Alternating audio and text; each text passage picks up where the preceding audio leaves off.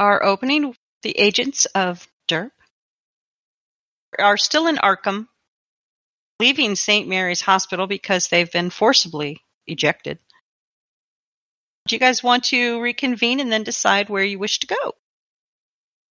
Yes, I think that would be a fantastic idea. So we just meet up outside by the truck. Yeah. Has the truck been tampered with? No. Finn and Philip are out there.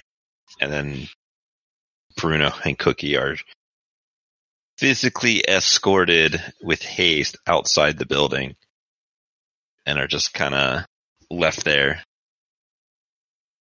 As these two get escorted out, Philip is standing near the back of the van. He has his pipe out, he's puffing away at it, and he seems to be muttering to himself while wearing his dark glasses about something regarding the, the groundskeeper. Now, if we could only speak to him, and we could see what the difference is between him and the holy person that we spoke to earlier. Finn, what do you think? Well, I don't know where he is, but yeah, we could hunt him down. Do we know?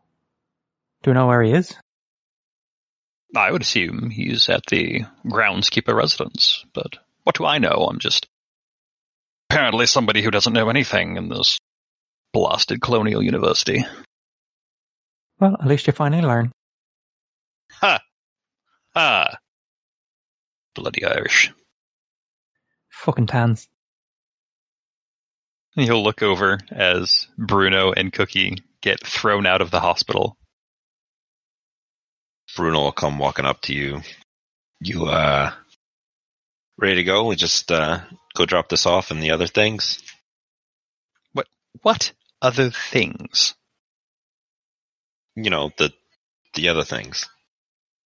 What other things?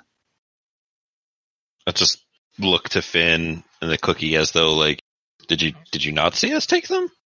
The, that, uh, sacrificial bolt thing. Sacrificial, p- oh my god. Cookie just shrugs. She wasn't there. She has no idea anyway. And lights a cigarette. Well, and uh, there was also a book of spells. It looked like some sort of chants and incantations. Dangerous things to be leaving around. That's the truth. Are you guys stealing again? No? No, we're saving the world. We don't want these things getting in the wrong hands. Philip will open the back of the truck. He'll look in, he'll see this bowl. It's uh, dried blood on there. You know, they like, and he'll lift his chin up and make a finger motion across his neck and then like hand motion splurting blood in towards the bowl. Tell me, Bruno, did you, by chance, acquire a graduate degree in Polynesian archaeology in the past, well, I don't know, three weeks, when you were at the boardwalk acquiring peanuts and cotton candy? Look, we've seen some messed up stuff over the past few years. So, uh, when I see some messed up stuff, I don't want to be driving all the way back. An extreme success. Can you please tell them what these um, items are that they are saving the world from? Philip looks at this bowl, the sacrificial bowl. He goes stone faced. I mean, it's this proper British lack of emotion. And he reaches over and he picks up this book. And he flips through it. He seems to be muttering to himself. Then he turns to look at Finn and Bruno. And you say these are world destroying items? Well, the book's in Latin, and I know a fair bit. There are some key words in there that looked awfully suspicious. It's, uh, not necessarily world ending, but you know, like that thing, that one place we did. The difference between the thing and the place that we did and this, and he just drops the book onto the street, is that that was an Akkadian scroll from 3013 BC. This is a book of graduate student poetry circa six months ago, if I have anything to say about it, which I think I do. As for this bowl, the stain you see inside is from papaya. It is from Polynesia. They put crushed fruit inside it and then spit in it to make it ferment. It's how they make their juices and liquors of the jungle. Congratulations, you have saved the world. Or at least the nation from another device of distillation. Damn this prohibition. As you say that, I just reach into my coat and I pull out a little flask. I just hit it, and you're just looking at you. Just yeah, damn that prohibition. How about it? Indeed.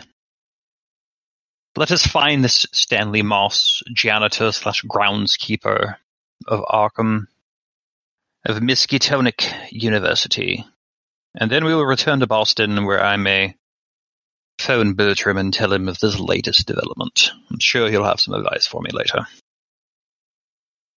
You guys did gather information about Mr. Moss. You know that he was an employee at Miskatonic. They gave you his information as well as being in the hospital. You do know his home address is being on the corner of Washington and East Street in a little tenement building. Driving over or walking over? It's a lovely day. Nice, cold, brisk New England winter day. How far is it? It'll take you a while to walk if you wish to walk. And we're already late in the uh, day, so probably drive. Yeah, drive. Yes. So you guys drive over there. It doesn't take you long at all.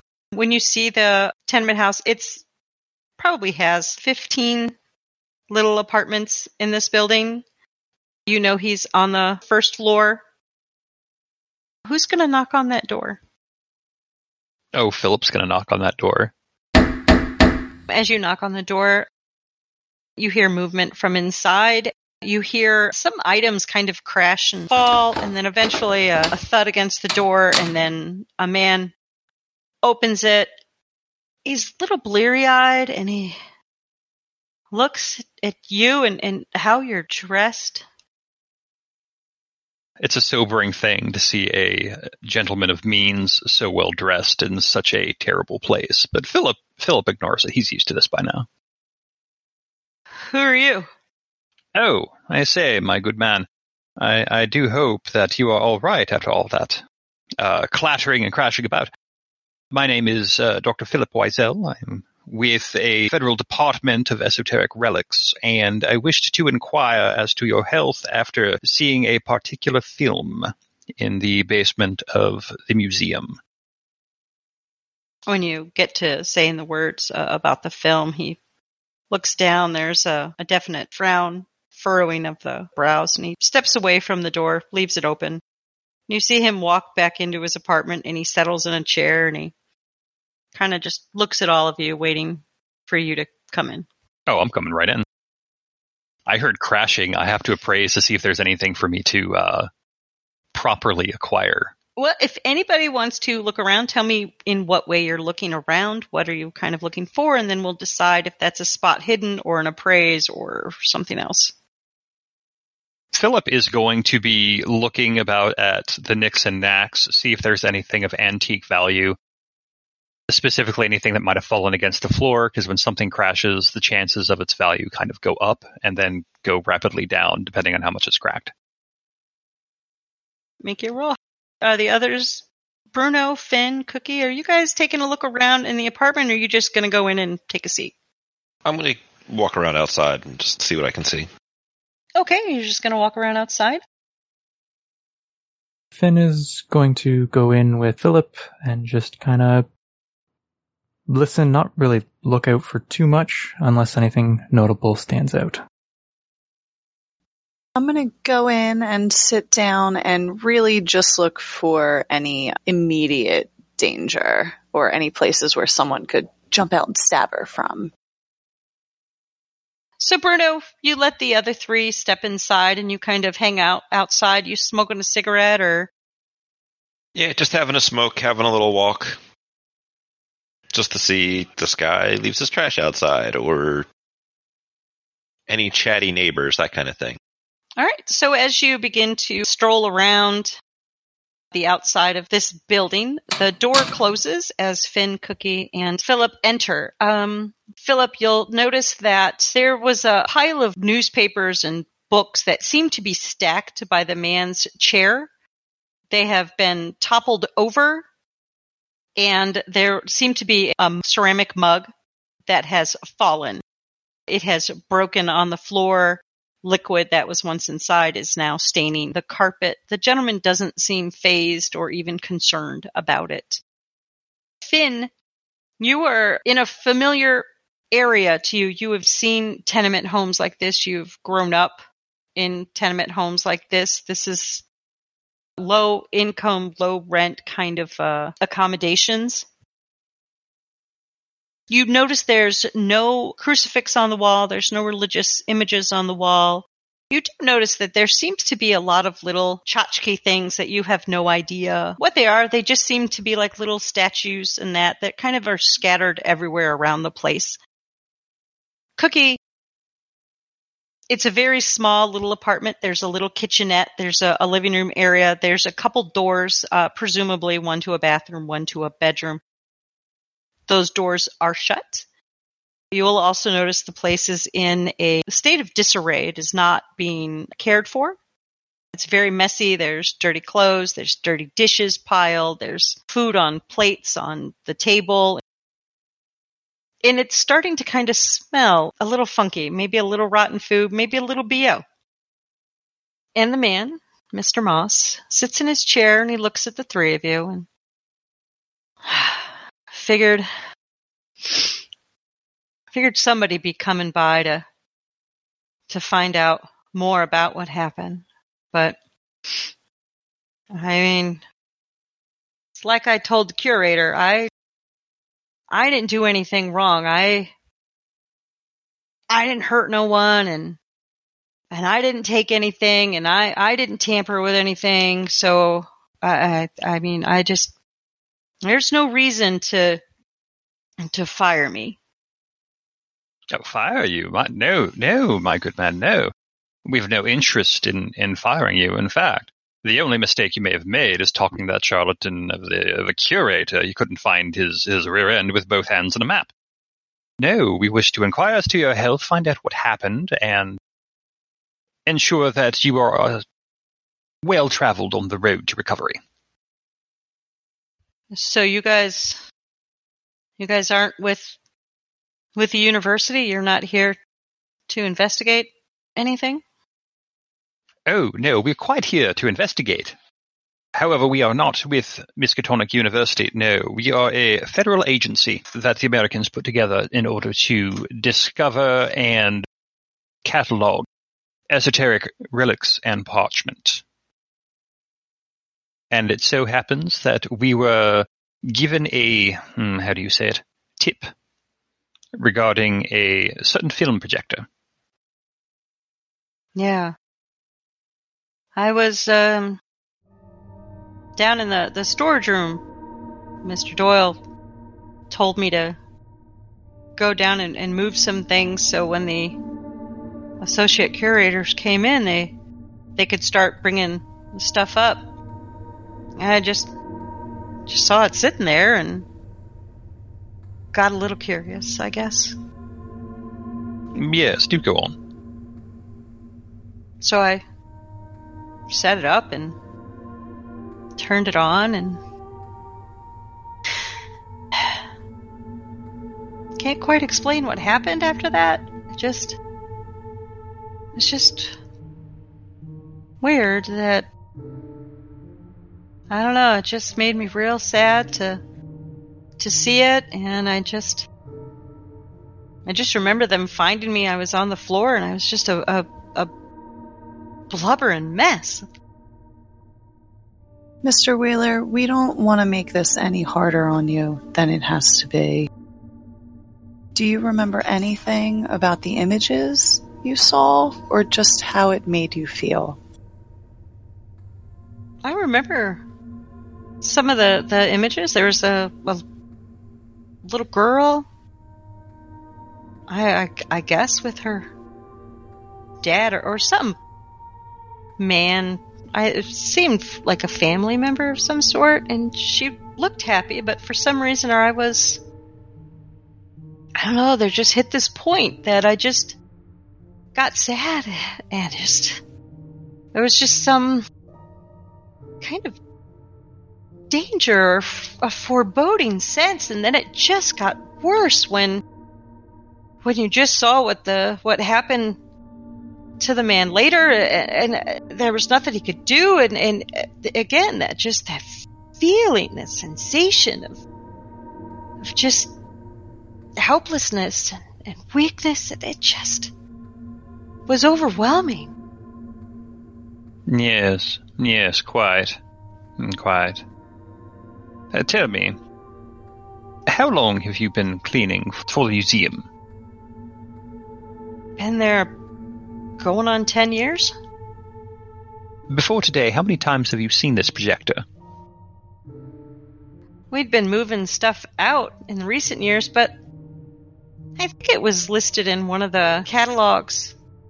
A projector It's just, I mean, why would we put that on display? It's not that old and a lot of other more interesting things. And you'll see him scan the room looking at the little things that are set around his room.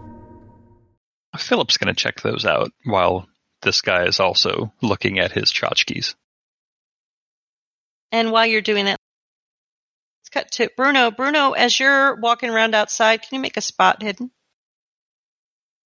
As you are walking around and kind of looking at things, you see a curtain a few doors down from Mr. Moss's in a window quickly close as you turn your eyes toward it. You caught the image of a middle aged woman that was apparently being a nosy neighbor.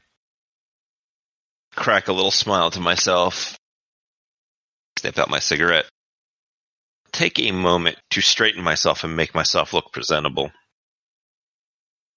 Basically, I want to go up and press this lady for directions and then move into smooth talking. So I was looking for something to be like, hey, I'm trying to find the landmark that is not within eyesight. So I'm not looking around like, oh, right there. What an idiot I am. You may say that you were looking for wooded graveyard up on Hangman's Hill, but apparently you've maybe ended up over here at the Christchurch Cemetery. And could you please have directions over to this cemetery over here? After straightening my stuff, I'm going to go up and I'm going to slowly approach and knock on the door with a little. The door like immediately opens as if she was just. And uh, like I said, the middle-aged woman, her hair done up in a strict bun, glasses on a chain adorn her face. She's in a very modest dress. She looks like she has a lot of pride of ownership in her little apartment there and the way she presents herself. And as she opens the door, just you could see past her, but you can't see the whole room behind her. She'll look at you and, well, yes. How can I help you? take my hat off, bring it down over my chest, and uh, good uh, good afternoon, ma'am. I'm uh, I'm out of town, and uh, I was looking for the wooded graveyard. I I seem to have ended up in the point over towards the Christchurch Cemetery, and I uh, had an uncle, you see, and uh, I got a little turned around in your beautiful little town here. Oh, oh, oh, Dodo, yes. You, you need to go west and north. So just take this street, go all the way down to west, then go north to Main, and then go um, west again, and then you'll see it. Do you need me to write that down? Oh, if you would not mind, it's been a it's been a trying couple of days to to get up here and finding out and all of that and everything that's included with that. She'll step away from the door, leaving it open still, and it looks like she steps over to where she has a little desk and she pulls out a scrap of paper and she starts writing down instructions. While she's writing it down, I'm just going to give a quick glance around her immediate area. Like I said, a very modest home, well kept. A lot of florals, a lot of art on the walls. You do see a couple of religious uh, little crucifix on the wall, but not like it's a grand focal point. It's just there in recognition. She has a couple newspapers, magazines, but it's very well kept. It's very neat, even though it is very low income. Do I see anything that I could perhaps use as a common talking point to just get her talking? She does needlepoint, much like your mother did. That's that'll work. Mhm. Does she have like a piece just kind of sitting out somewhere? She does. She is working on a little, uh, you know, an old timey sampler where it's got the letters and the, the numbers, and then it's got a couple just to show off the different uh, needlepoint uh, stitches techniques. Your mother always told you that these were like gifts for new brides that were just beginning a home. This is like on the table and just right like a step in where you would throw your keys or whatever. So I'll take a step in and I will pick it up and give it a look and be looking at it when she turns back around. It's uh it's nice. My my mom does or did a lot of needlepoint too. The uh somebody getting married? She kind of looks a little surprised. Yes, my my niece is uh, getting married at the new year, and I'm hoping to get that finished before the ceremony. It's a uh it's better than my mom used to do. She uh and then he'll get quiet for a second, then go back to I'm sure that the bride to be will be very beautiful and that you will be able to get it done. Would it be like a charm? Yes. I think she goes to start talking about it. But Bruno bringing up his mom seems to have affected him a little bit more than what he was really anticipating. And just kind of almost rudely excuses himself from the conversation and doesn't even take the directions that he was given. So you just abandon and uh, exit as quickly as you can, leaving the door wide open, and her kind of at a loss as to what just happened, right? No, I think I shut the door because he doesn't want her to see him just kind of like maybe even getting a little upset. Definitely immediately lights up a cigarette as he's walking away rather quickly. And we're going to go back inside where Philip did appraise roll. Philip, as you see the man, Mr. Moss, scan his room when he mentions the museum having more interesting pieces, you'll notice the little tchotchkes that litter his little apartment all seem to be museum quality.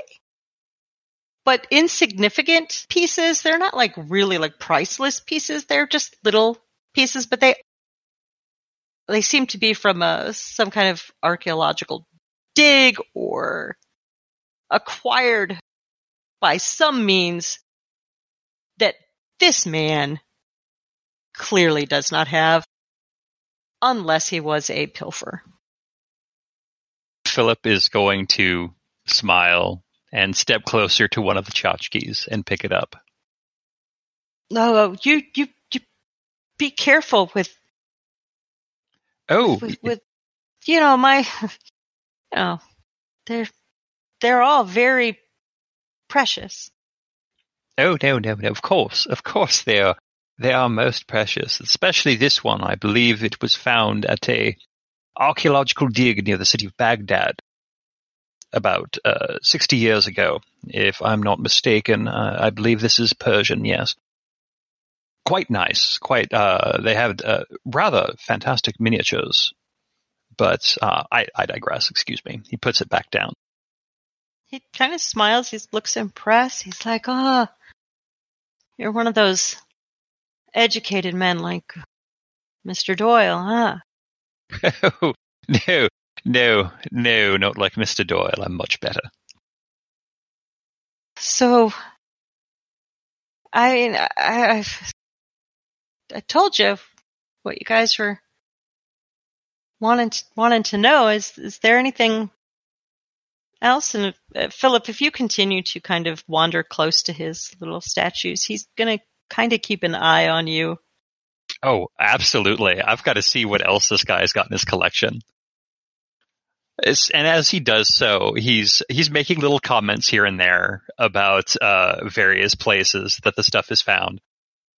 And as he's doing so, he also says, "Look, Mister Mister Moss, you'll have to forgive me. Uh, I'm so taken by your miniatures." Uh, but uh, our interest is specifically in the film projector, and I would like to know how long it has been at the University Museum, because as you said, this is not something that would be taken upstairs and shown in a display. It's only approximately 10 years old. Has it been there since you started, or when was the first time you saw it?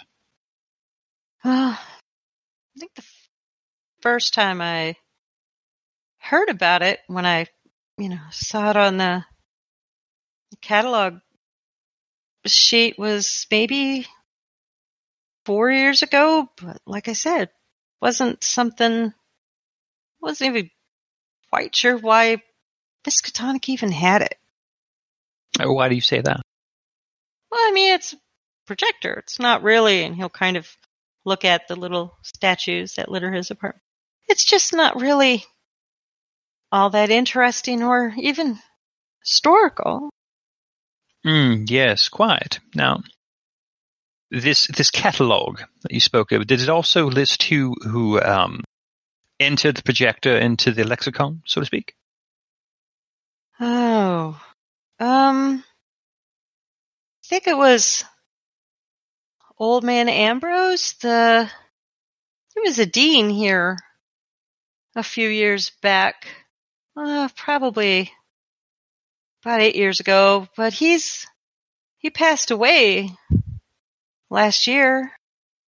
Oh, But I. I think he was the one that that was listed on the cataloging thing as the the one that entered it into the museum inventory. But I see. Where might I be able to find more about this dean? well, I mean, go to the you go talk to Mr. Doyle. I'm sure he'll tell you everything you need to know. Yes, I'm certain he will. Well, my good Mr. Moss, I have taken more than enough of your time, and I am going to be lost admiring your figurines for the next ten hours. Finn, Charlotte, do you have anything that you would like to ask Mr. Moss before we see ourselves out of the door? I just wanted to make sure that you're getting on okay. Did you want me to straighten up any before we left? Just to, you know, help you out, give the home a little uh, womanly touch, do your dishes perhaps? Of look at you and he'll give you a a warm smile. He goes, "No, dear, thank you, but you don't need to clean up after a, a old man like me." Well, you're just such a nice man, and I'm afraid that, you know, with you being sick recently, feeling under the weather, that things might have gotten out of hand for you. Do you have family that will come and check in on you? I just, I don't want to abandon you. He'll kind of stumble, standing up again, and he'll walk over to you and he'll grab your hand and, and hold it. And he goes, "No, dear, I'll I'll be just fine. It'll all pass in a couple days. I'll be right as rain." Well, you do take care, sir. You too, dear. And he'll look to Finn and kind of squint a little bit. You're awfully young to be a. Who'd you guys say you were with again? Yes, the Department of Esoteric Relics and Parchment. And as you have encountered an esoteric relic, hence we are here. But my good Mr. Moss, we have taken more than enough of your time. You have been most gracious and of exquisite taste in antiques. We must bid you good day, sir. He'll kind of wave y'all and usher you towards the door, let you all be on your way, and As you open it, Bruno, are you right outside the same door or are you further down? I would be over by the back of the truck, just kind of sitting on the bumper, smoking. Mr. Moss doesn't see you as he ushers everyone out, but the rest of you, as you exit the little apartment, you'll notice that Bruno is back at the truck towards the rear of it, just kind of standing there. Is, is lost in thought a good description? Uh, maybe it seems a little distant, just looking off in a direction and three cigarettes on the ground stamped out and another one in his mouth. I mean, you do have that lovely cemetery to look at. Uh, you alright, meathead? Yeah, is, uh, you, you, we, uh, we ready to go back to the office? I would like to speak more with the curator about uh, the previous dean, Mr. Ambrose. However, I cannot stand that sack of a man, and I'd rather.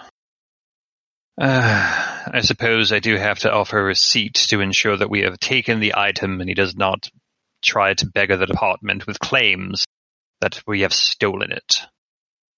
So we must make one quick stop and then we will return to the office and put this all behind us. Honestly, he makes my skin crawl.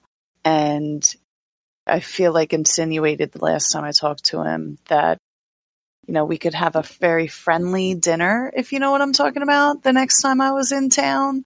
So if I don't have to do that this evening, that would be great. And you will not have to. If you just want us to go get some paperwork and rattle his cage a bit, uh, take Finn. Why, yes, I would quite like to do that. Just like be gentle. I know he's really slimy. There's something weird there, but we might need him for something. I will do this only because I respect you as a compatriot. Thank you, my good man.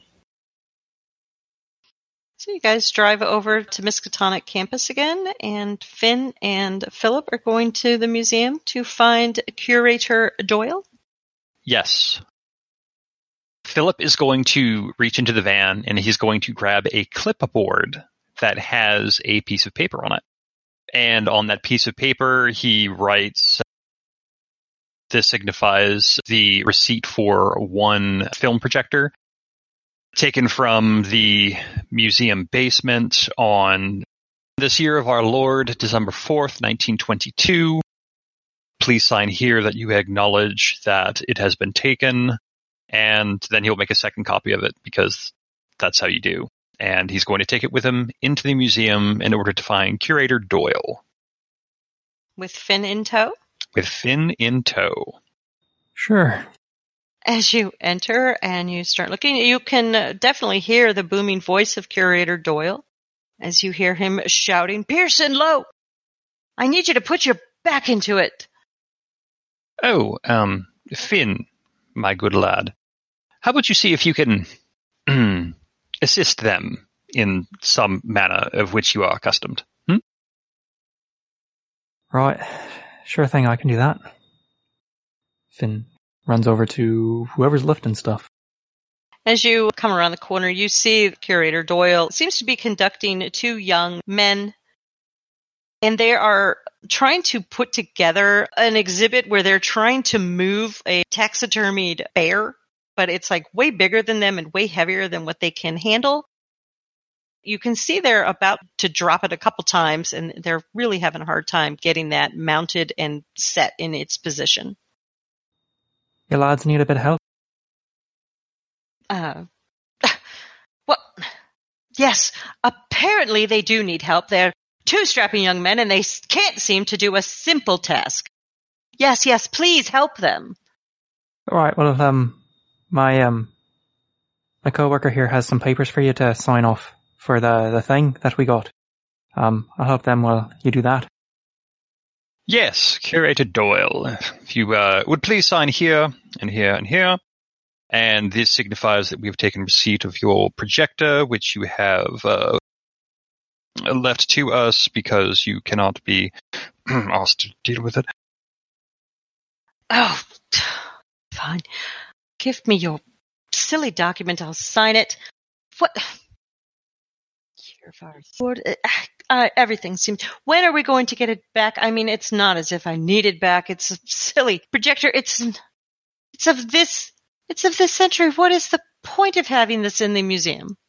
Well, that would be a question to ask Dean Ambrose, but I do not believe he's here. a hard thing to ask a dead man, now, isn't it? Well, I mean, Curator Doyle, you seem to be a man of cosmopolitan taste. Certainly that you can find that information of any man that could possibly do so on God's earth. That would be you, would it not? Ugh. I read Dean Ambrose's notes about it. The ramblings of an old man. Do you have those ramblings, perhaps? I'm sure in a file. I'm, I'm sure Miss Potts can locate it. Well, then, I won't take any of your time, neither will my compatriot. Can you point us in the direction of Miss Potts, please? And then we will be out of your. And he looks at the top of Doyle's head. Hmm, hair. And be on our way back to Boston. Well, you'll find Miss Potts near the exit. Capital. Uh, Finn, my good man, we are leaving immediately. He'll turn and walk towards the exit with his papers.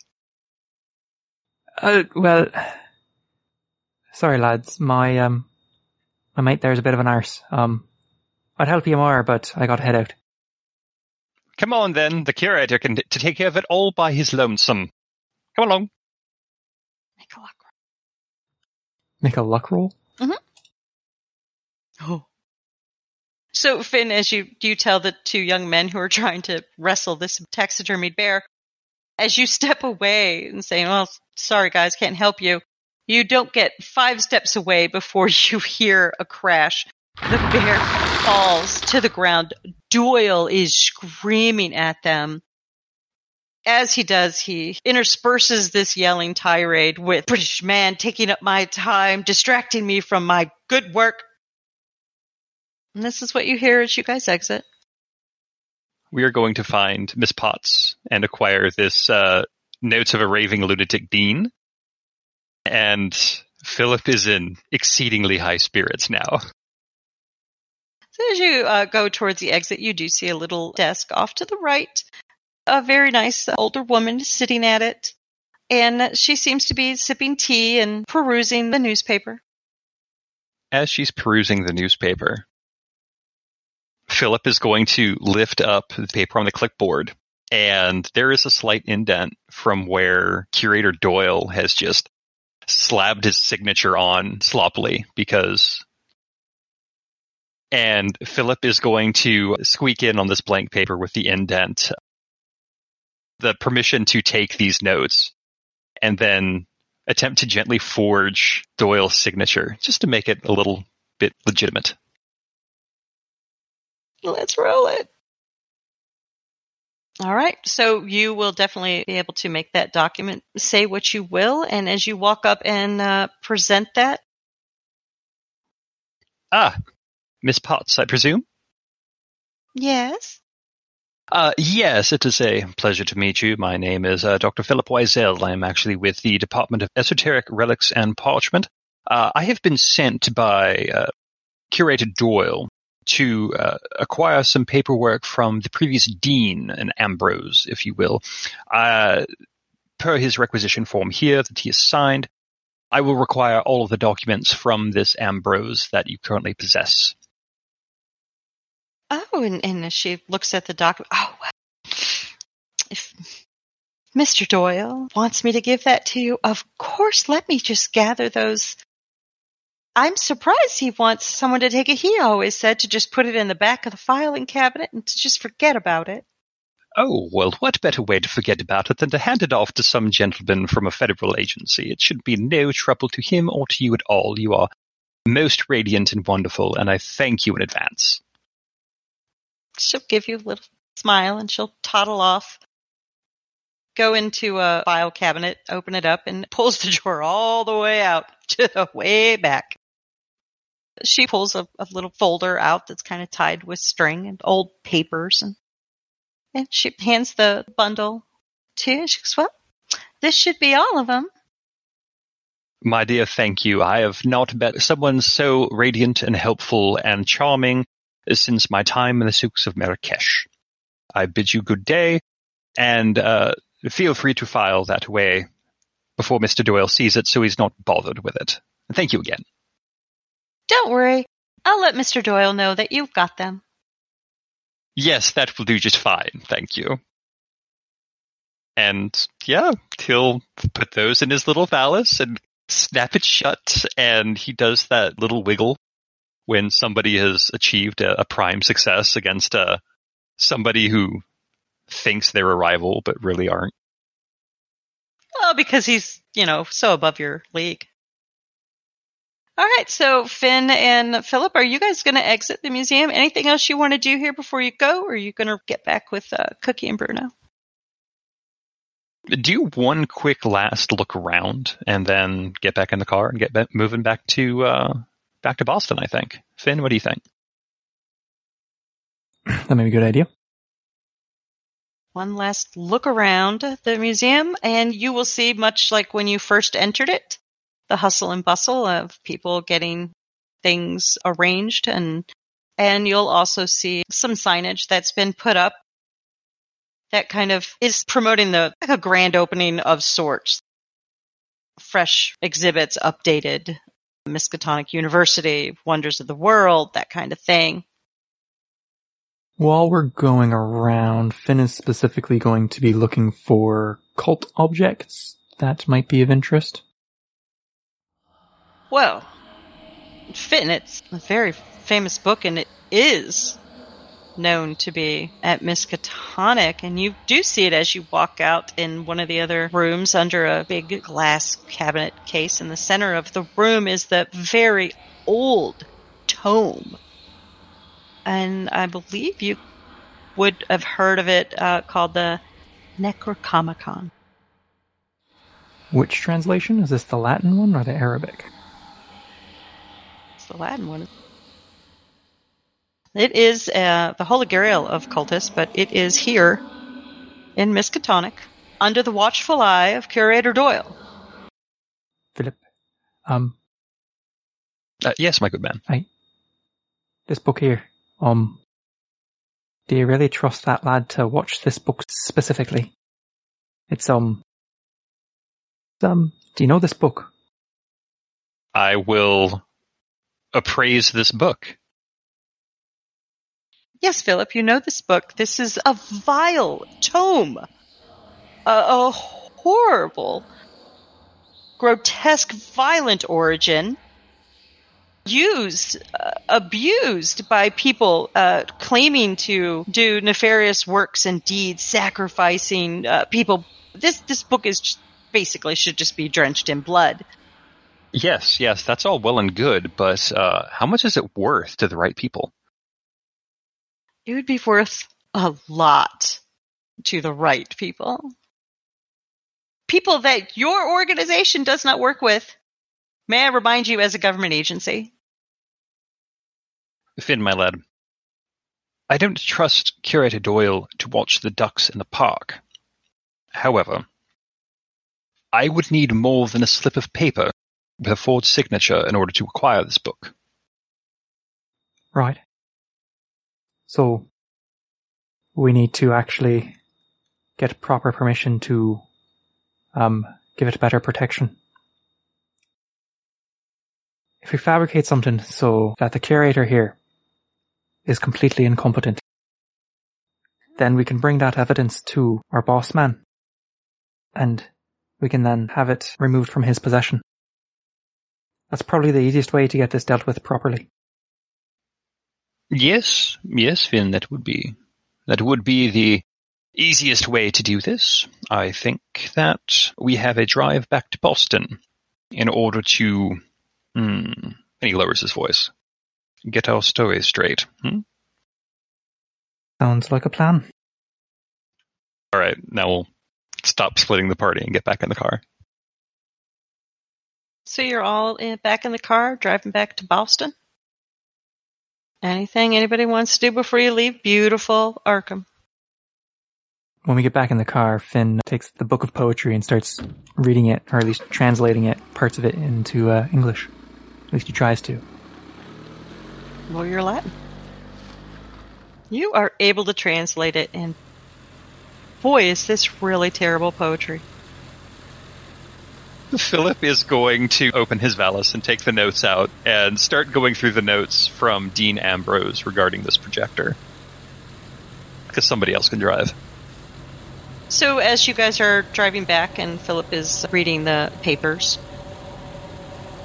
Philip, you'll see they seem to be just pieces of his personal journal. And within them, he does have a lot of mad ramblings. The passages that contain references to the projector, he talks about it being dangerous. He talks about it needing to be sequestered from the public. He actually states that he wanted to have it labeled as do not touch, do not exhibit, storage permanently kind of a thing, but nobody believed him as to its risk. He'll mention that he found it in a movie house in a small coastal city in Massachusetts. But he dares not say its name. We have any idea what a hotbed for paranormal activity in a small coastal city might be? Or is that a not yet? Not yet. I mean, unless somebody has geography or would like to roll their occult. Lovely. Everybody failed but Philip, of course.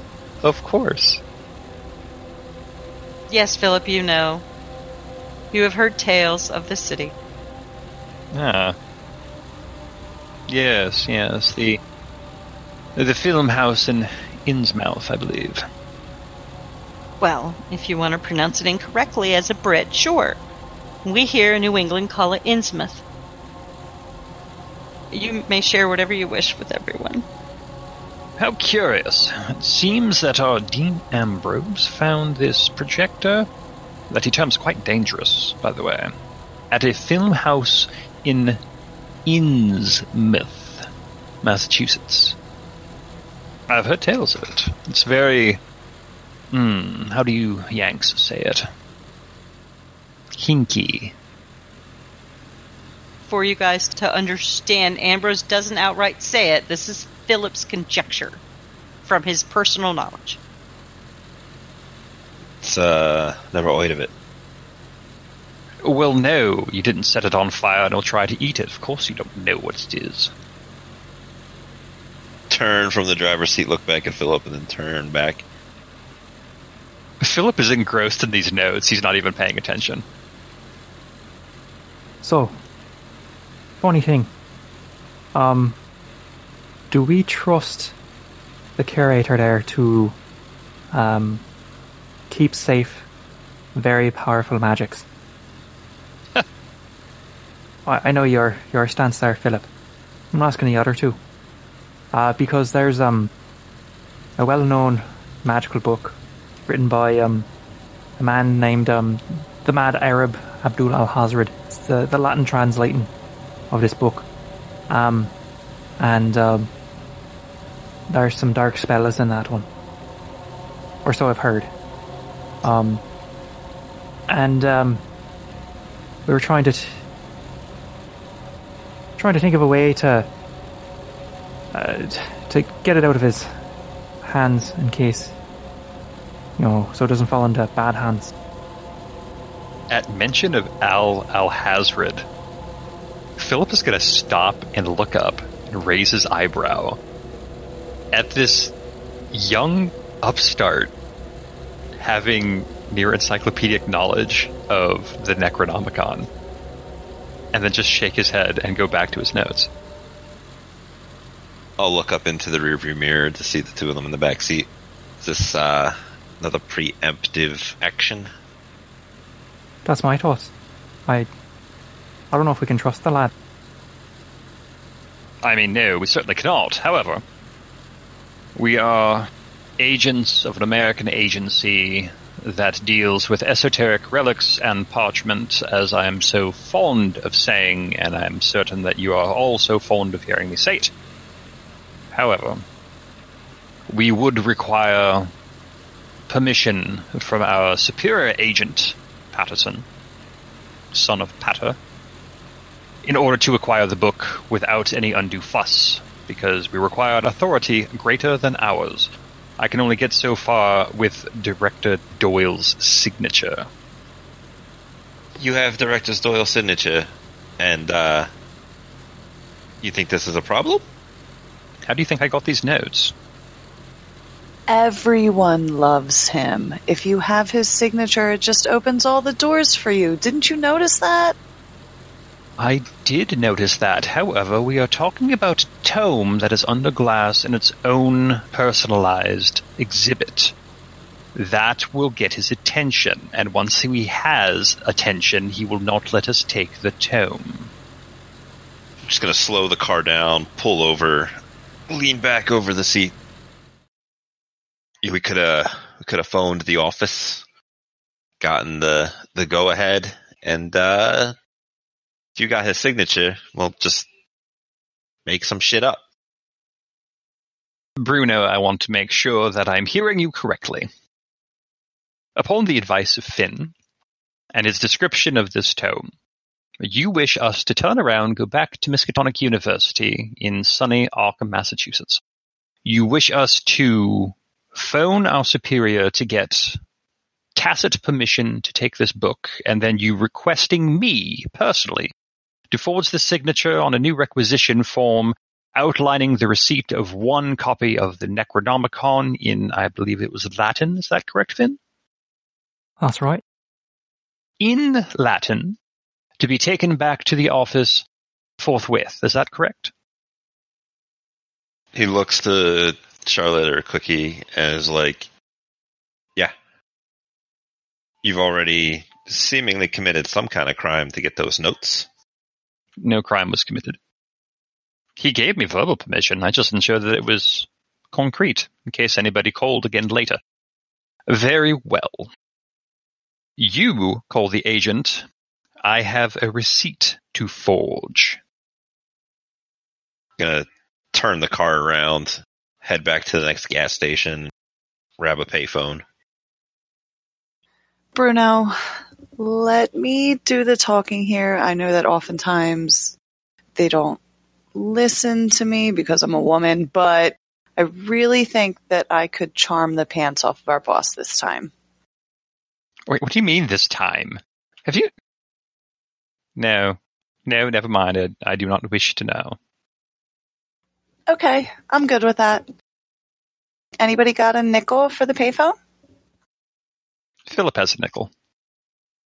He will toss the nickel to Cookie, but it will hit Bruno on the shoulder and fall to the ground. And I'll like hold on to Bruno's shoulder, you know, give them the old one handed tap as I reach down to pick up the mess and eyeball the weasel. Thanks, Philip. The pleasure is all mine, I assure you. Gonna have a conversation with Finn while Cookie is calling. All right, well, have your conversation and then we'll go to Cookie. Uh, so, uh, is that is that book about the same size as the other book? Um, not at all. Um, the the book we're looking for, or where the the the Necronomicon. It's um puts his hands out to about like a foot wide and a foot and a half long. It's a really big book compared to his small, almost pocketbook size. They're nowhere near the same. Do you think we can make a fake one quickly? Or is this a little more complicated? Uh, it's, I mean, it's an, we could, hmm, I couldn't. I know that for sure. There's lots of markings and stuff, and the book was open on um, on display, so we'd have to put the actual Latin characters, and it's in a very fancy writing. It's from a few hundred years ago, So, you know, when the, the monks did all their scribing and all their fancy drawing on the sides. And that sort of thing. And it has the same sort of pattern, so yeah, you need a real artist to get to it. To get it right. I'm going to motion for the, the book that you have, the poetry book. Give a quick look through that. How many people you think uh, you think actually read Latin in there? I am not certain I never went to school in uh, America. I'd assume at least half of them. At least in the history department. Latin's a pretty popular language, or at least it was. Look over to Philip. How many uh, how many people you think actually read Latin on the regular? At a university, there should be an entire department of historical studies. About f- four out of ten will be reading Latin. However, how many wish to read Latin? I would say closer to one out of ten. Well, not Latin's a very beautiful language. I'm sure it's more than one in ten. My good lad, we're in America. They barely speak English. Well, that's true. Not going to rise to the occasion on that one.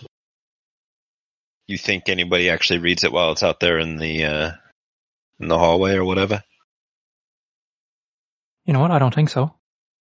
I don't think they would pay too much attention. At least, maybe. Nah, I don't think so. I think we could get away with that.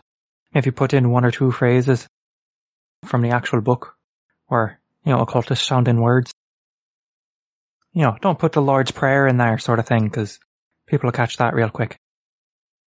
And I'll hold the the book of Latin poetry, or maybe some uh, some terrible poetry. I hand it back to Finn. Yeah, It's not half bad, but it is pretty terrible. It might work. If we are going to requisition this book, why do we need a replacement? I contend that we do not. As for who would be reading it, I believe it would be people with a specific knowledge of the writings of Alhazred, of which there seem to be two in this vehicle. Do you uh, do you think the people back at the office are just going to allow us to to do this? I am fairly certain that they would not, unless it was properly imparted on them the importance of ensuring this book does not see the light of day. There's a uh, let's call it an old turn of phrase. It's better to ask forgiveness than permission. Philip sighs, lights his pipe. Light a cigarette. Offer a cigarette to Cookie as she walks back over. Hey, thanks, Bruno. So, um, I got Peterson's secretary. Apparently, he's out on the golf course somewhere. He's not going to be back for at least a day or two. I left him a message, but that's all I can do right now. Sorry to let you guys down. Uh, Peterson, you say? Well, yes, of course, Peterson would be on the golf course, but Patterson would be the one to speak to. Do you need another nickel? No, I called Agent Patterson. He's out on Oh, Peterson. never mind. Patterson. God damn it. I called Agent Patterson. He's out on the golf course. He's not going to be back for, you know, a day or two. I'm sorry, guys. I let you down. Does it really take a day or two to get 18 holes in? I think he's doing some kind of, uh, I don't know. It, it seemed like it was a weekend long thing. I- I have no idea. Might be out with our boy Samuel, which is a shame. Could use a, a good picture of this book. Way I see it, we've uh, we followed the rules. We tried to call to office. They didn't answer. You know, this is a time is of the essence. Philip is going to hold up a hand. His pipe is in it, but he's going to hold up the hand regardless. This would be outright theft. Now, mind you, I'm not against outright theft. However, I do not think this is something that we can beg forgiveness for. If we draw attention to this book, it means we draw attention from people that may well want the book for more nefarious purposes.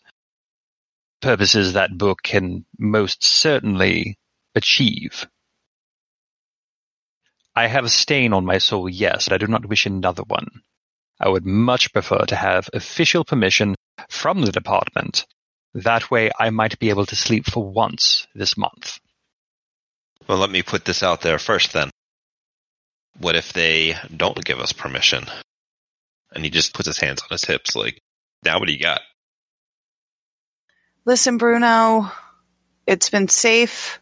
Nobody knows how long it's been there. It's under glass. It's not bothering anybody right now.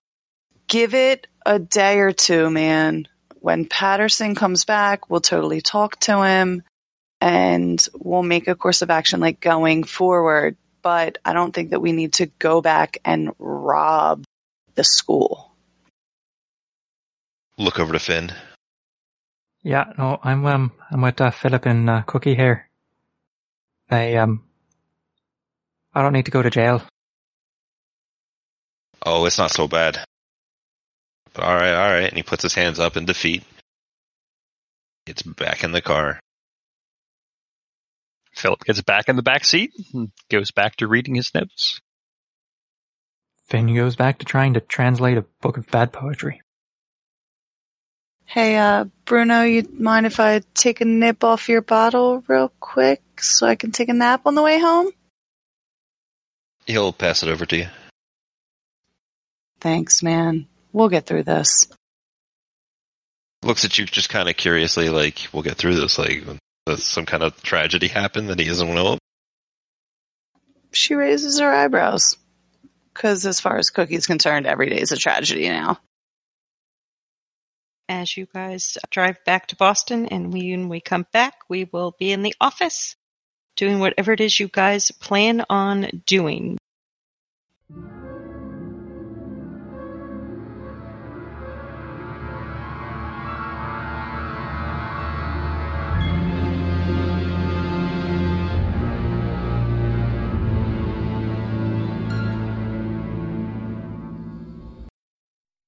So, uh, thanks for meeting me. I know this is a little unusual, us meeting away from the rest of the group, but I just had a couple of questions if you might be willing to share a couple answers. Unusual is putting it lightly. Don't think I don't know what everyone's been saying behind my back.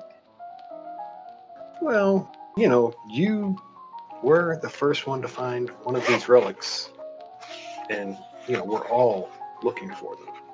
So, you know, people are a little nervous, but I mean, wouldn't you be if the situation had been reversed?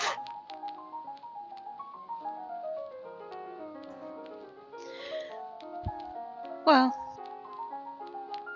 I guess that's a fair point. I would want to make sure I secured my spot if somebody had found one of the items. So, what is it I can do for you then? Well, I mean, you know, you have found this book, and I was just wondering if it might be possible for me to take a look at it. Maybe we can find some more details on where some of the other relics are located, because, you know, we need the rest of them to complete the ritual. And, you know, we've been looking and we haven't had a whole lot of success, obviously. So, you know, I was thinking maybe we could exchange information and try to advance the cause. Hmm. Well, it's true I haven't gotten very far with the book right now.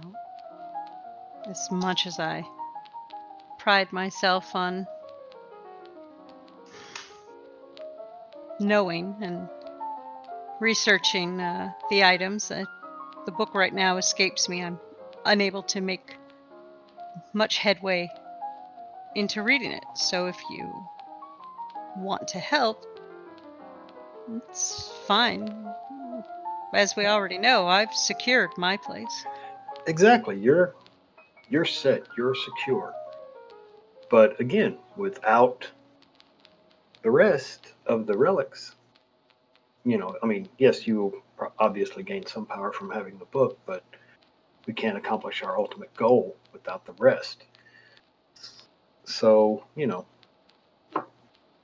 helping each other helps us all.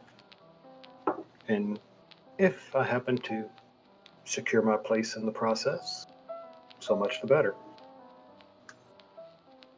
So, what makes you think the book will give a clue as to the location of the other items? It may not, but it's the one new piece of information we have. You know, I've gone over what we already have, and, you know, I'm at a loss for where to go next. So, this is new information, possibly new leads.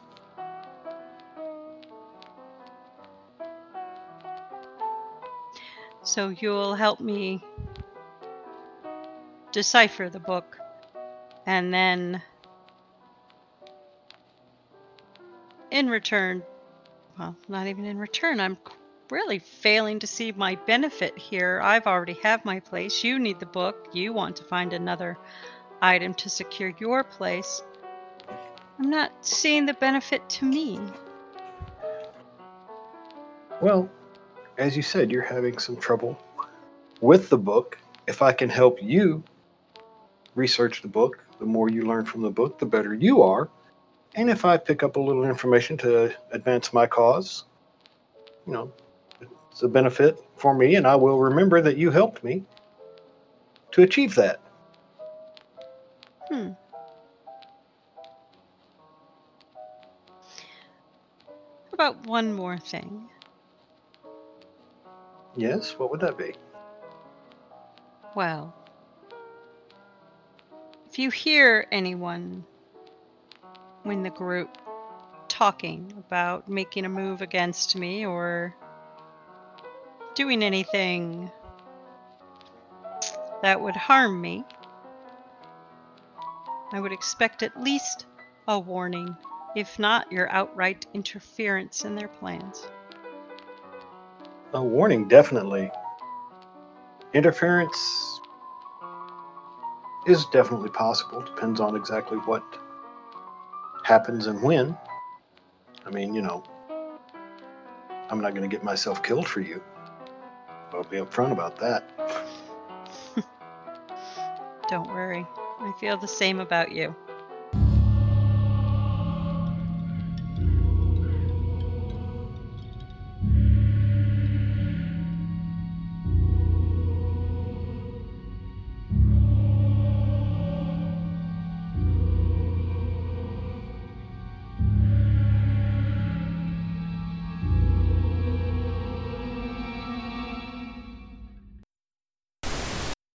So it is October 16th. We are here with Call of Cthulhu being run by Mary Sue, and Chuck has something important to say.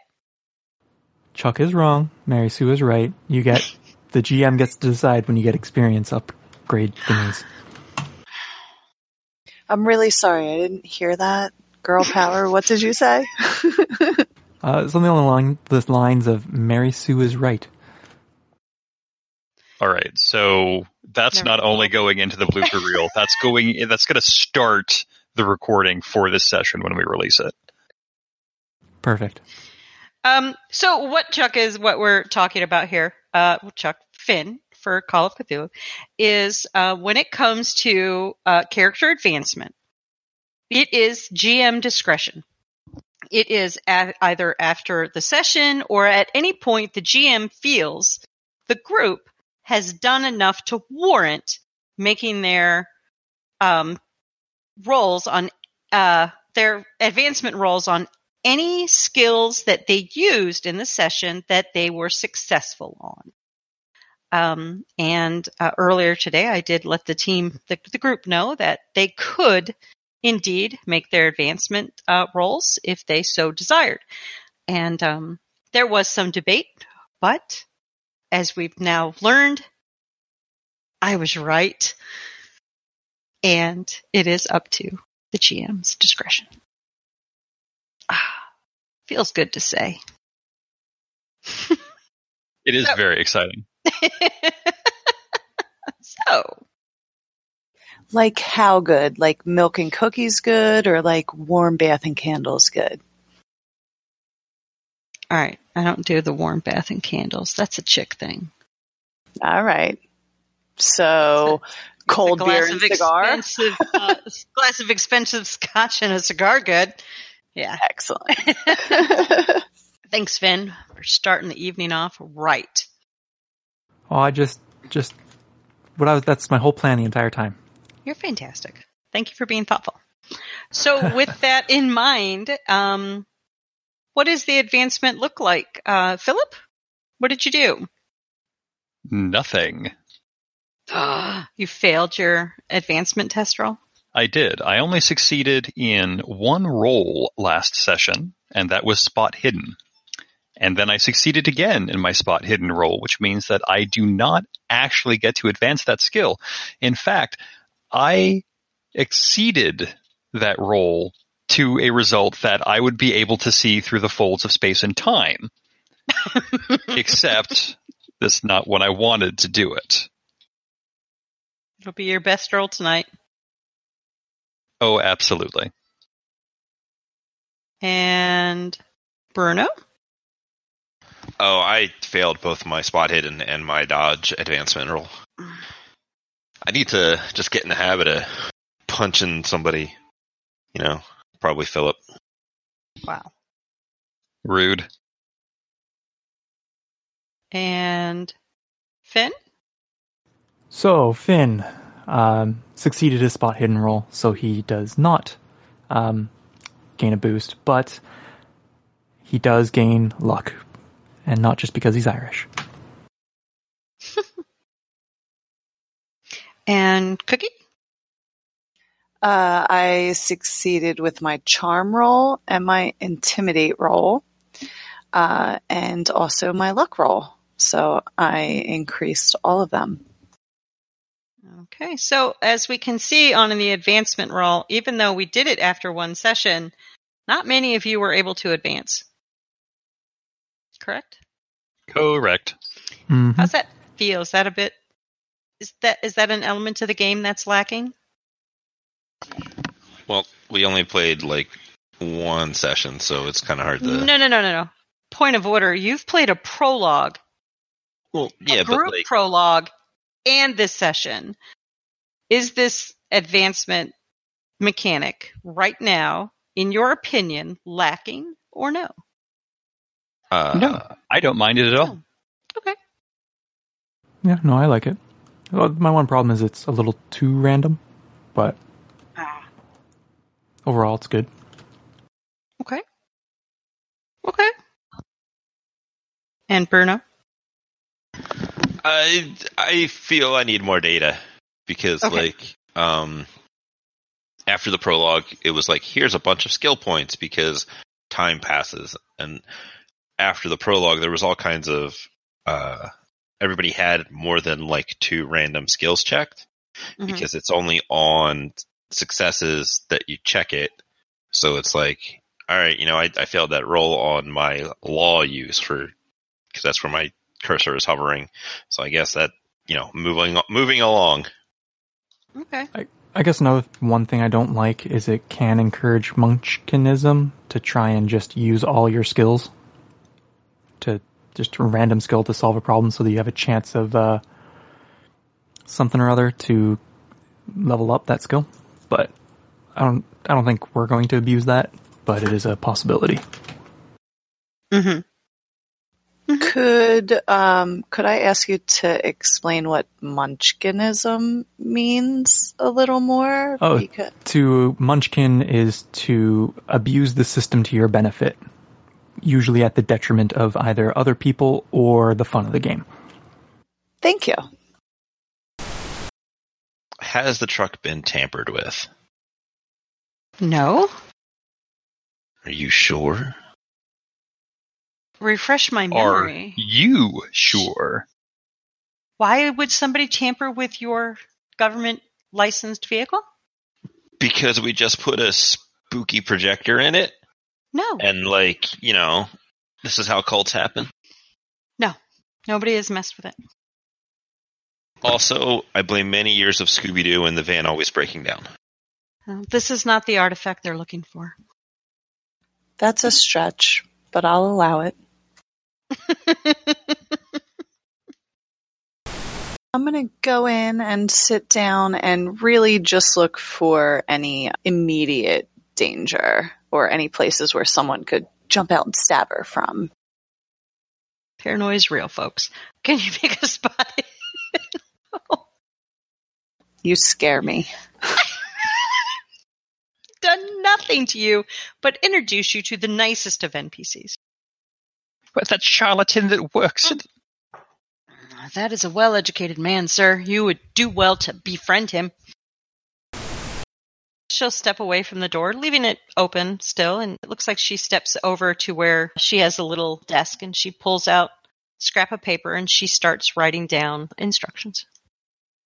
In ye olden times of the 1920s, is it more proper for me to wait outside or to just take a step inside so as I'm not seen standing on her porch? It would be you would wait for an invitation to come in, but Okay.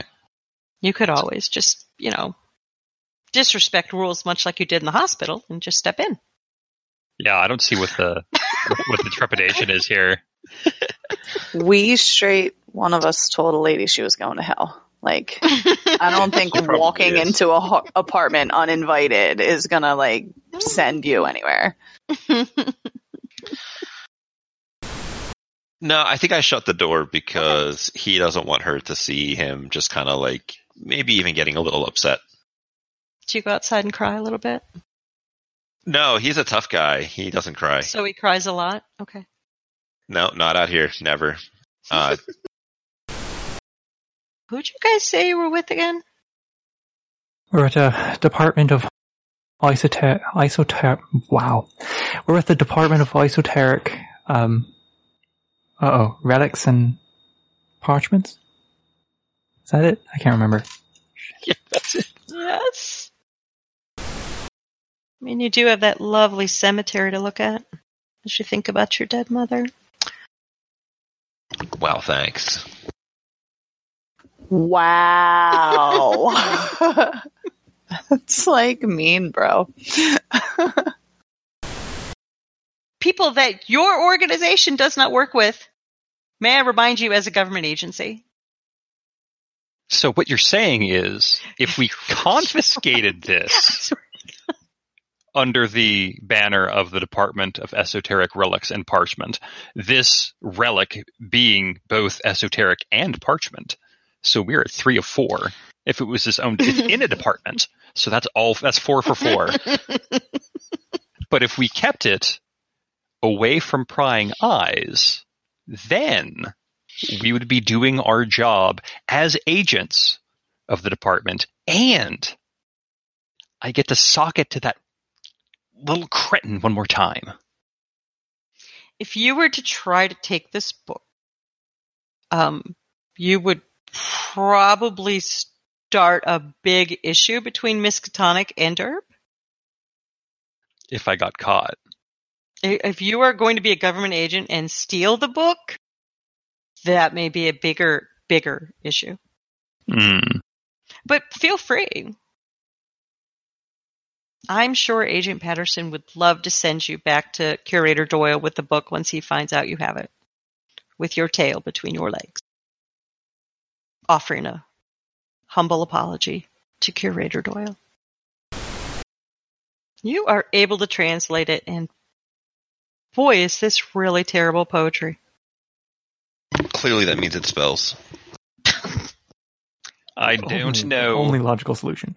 I, I do not know of a spell on God's green earth that starts with "There once was a man from Nantucket." You ever been to Nantucket? Yes, that's where I met the man. Yes, yes, the the film house in Innsmouth, I believe. Well, if you want to pronounce it incorrectly as a Brit, sure. We here in New England call it Innsmouth. Hmm, no, no, no, it's Innsmouth. You must speak the Queen's English. King's English, Jesus Christ. it's not the Queen's English for another 35 years. Hmm. He will toss the nickel to Cookie, but it will hit Bruno on the shoulder and fall to the ground. You son of a bitch.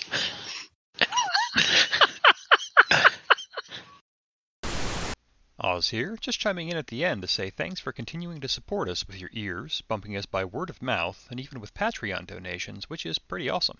If you aren't on our Discord, feel free to come on by and get a without a net welcome. If you are, you know how we do.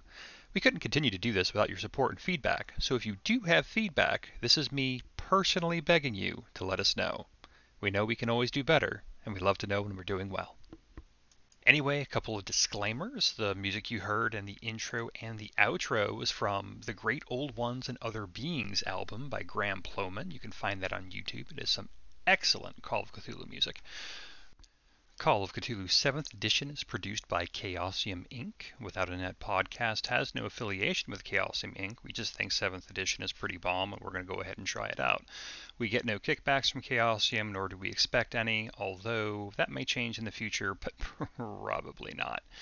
I hope you all had a wonderful time listening to this, and we will see you next week.